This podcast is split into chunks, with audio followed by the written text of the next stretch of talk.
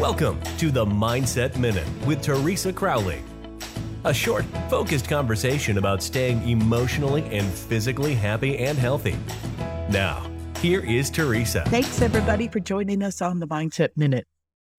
Now, today we want to talk about how control is just an illusion. You really are here. You're just along for the ride. Now, like you float down a river, it's easy, it's fun, it's lackadaisical. But if you're going upstream, it takes a lot of skill and a lot of effort.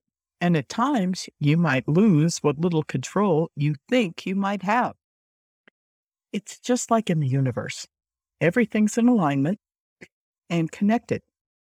We're just along for the ride. Thank you so much for joining me on Mindset Minutes. And you know, next week we're going to have a special anniversary. It's our 300th Mindset Minute next week. So share it with your friends. Let people know that we're out there. Wherever you pick up a podcast, you'll be able to find us. Thank you for listening. We look forward to you joining us weekdays on the Mindset Minute with Teresa Crowley.